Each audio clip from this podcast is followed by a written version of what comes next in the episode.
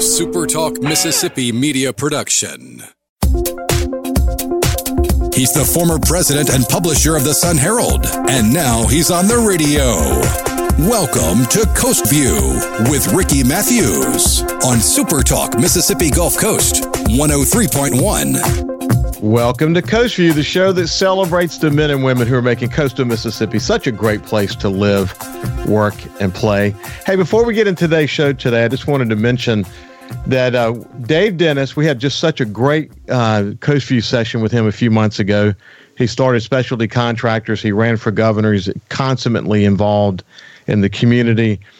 In that conversation, he talked about his wife, Jane, who had been battling Alzheimer's and unfortunately, she lost her battle last week. So I just wanted to send my con- condolences to Dave and uh, his wonderful family and say that we you know he's he's in our thoughts and prayers. Uh, Jane was literally one of the smartest women I have ever met, and uh, J- Jane and Dave made such a, a dynamic duo.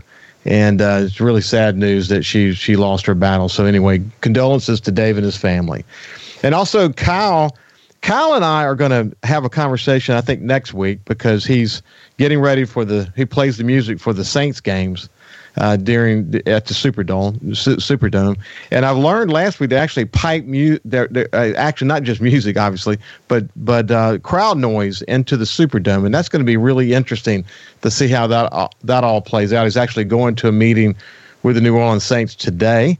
And uh, so we look forward to talking to Kyle next week more about um, you know that experience. So now we're going to move on to the show. I've got an old friend today, someone who I've always admired. We worked together for many many years. Her name is Laura Hasty. Laura, come on into the conversation. Good morning. How are you doing? Good morning, Ricky. I'm good. It's good to see you. Good to so see you. You co you're the co-owner of the ad group and uh, there's so much to talk about as it as it surrounds not only the ad group but also your years before the ad group. Uh, you and your your uh, partner Robin Stevens started that firm back in 1995. And as you described it, she's sort of the creative genius behind the curtain. And uh, you know, you're you're this person who's a master at developing relationships. You're you're sort of the you you help build the business. You're in, in into client relations.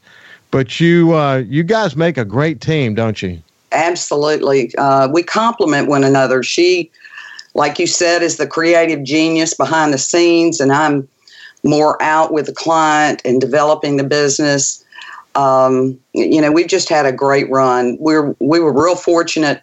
We worked together for another agency um, in a little office in Bay St. Louis. We worked together for three or four years, and when um, I made the decision to start an agency, I told her that I was going to leave. And she said, Well, can I come with you? I said, Come on. And the rest is history. You know, it was 25 years ago. Well, look, um, I, I shared this last week, but I've had this opportunity because of this show to really get to know people behind the public face. And make no bones about it, you know, we're moving fast in our lives, and it's, it's, it's sometimes difficult to really get to know the people who we're who we're doing business with and who we're you know coming in contact with. And it's it's so interesting to prepare for this show because I'm learning things about you, like I do every guest, that I didn't know.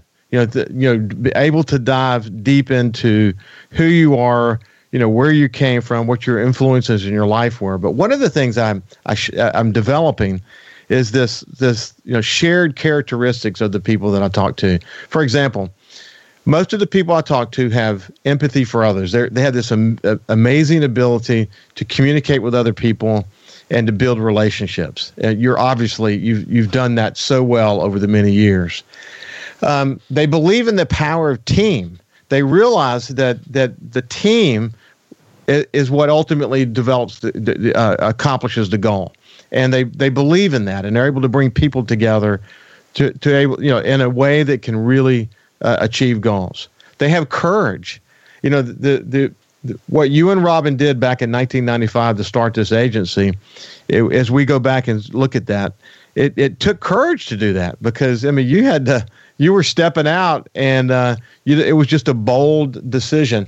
And what I say about the courage is it's usually bolstered by dogged determination. You you just really want to do it uh, big time. There's a lot more qualities, and we can get into some of those as we get into the conversation. But they also have a zest for life. You know, they just really have a passion for what they're doing. They have a passion for the community. They have a passion for family, and it just shows in in the way that they they communicate. So there's a lot to talk about as it relates to you. so you were born in Houston, and but Robin. Say it again. Robin also was born in Houston, Texas. Really? Yeah. And what are the chances of that? I know. uh, you grew up in Hattiesburg. Correct. And uh, you made it to the coast just before Hurricane Camille in 1969. T- tell me about that part of your life. Well, my parents owned um, the first, you know, you've seen these um, beauty supply houses, and they opened the first ones in, they had one in Hattiesburg, one in Laurel, one here on the coast, and one in Mobile. And it had gotten to where it was just too much, and they hired other people but they wanted obviously the one on the coast was uh, the most successful so they wanted to migrate down here to the coast so um, you know all my family is from hattiesburg still have a great deal of family in hattiesburg so we moved down in june camille hit in august um, and i was 13 um, we lived out north of where the interstate is now and, you know, we didn't know anything about hurricanes really. Hattiesburg had not been affected at that point in my life. So we moved down here, and then this storm comes barreling through, and my parents taped up all the windows of their business, and the roof blew off. So, you know, they had a lot of destruction and damage. And I remember driving down Highway 90 when we could get when it was passable.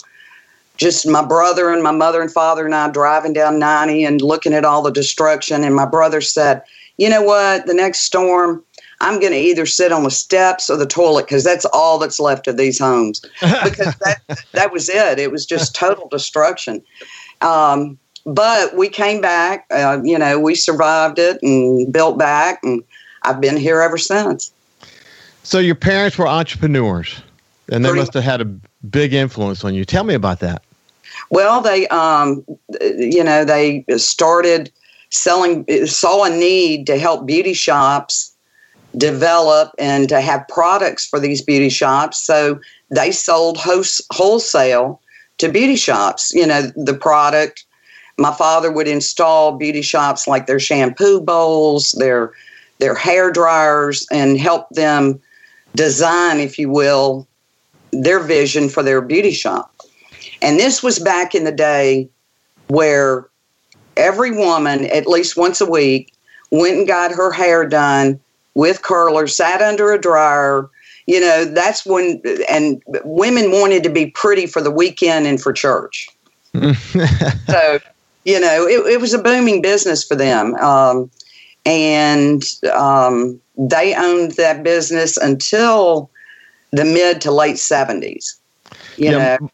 Laura, my grandparents were in the salon business. They owned a, a, a beauty salon called El Dustin Beauty Salon on Cervantes in Pensacola. Oh, wow. And yeah, for, for, I mean, they were very successful at that. I mean, I guess the, I want to say the 60s, the 70s, maybe part of the 80s, but it was a, uh, as you pointed out, it was it was a good time for for salons, and your parents apparently ro- rode that wave pretty big time. So, yeah. what did they teach you about work ethic and and so on? Well, I started working for my parents when I was 14 after school and in the summer. You know, they paid my brother and I a salary, and you know, it was the first taste of working for your, you know, your uh, money earned.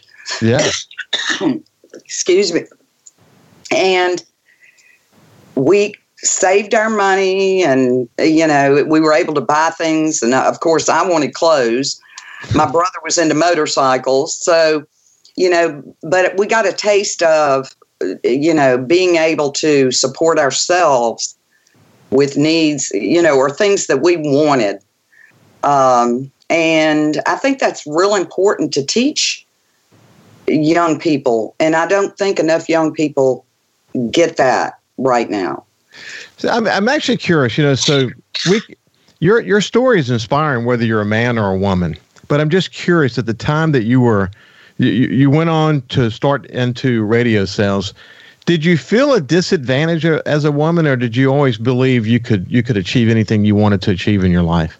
Well, I'm one of these kind of people that if somebody tells me I can't do it, I'm going to prove them wrong. And um, I started out, there was a, a, genius in radio, and you probably remember him. His name was Bob Lima. I remember him very well. Yeah. yeah, he was my mentor, and he actually developed a position for me when I was hired as tra- sales traffic director. And this was before sales and I had to keep up. This was when there were three medias. You had the newspaper, the TV station, and VMIQID.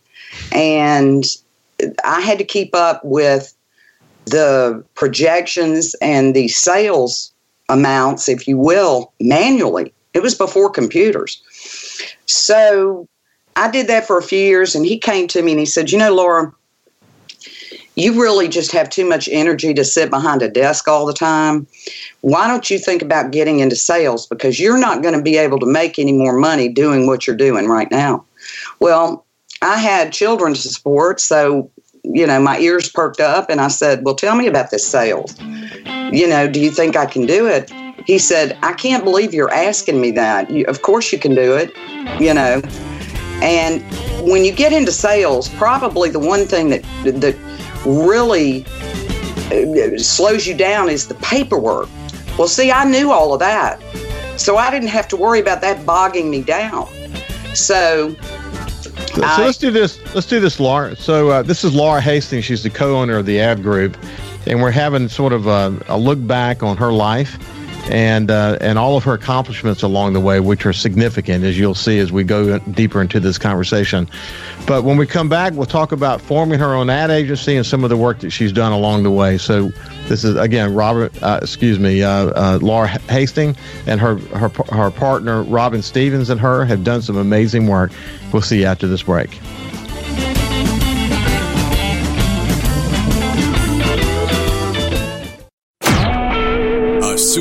Mississippi Media Production.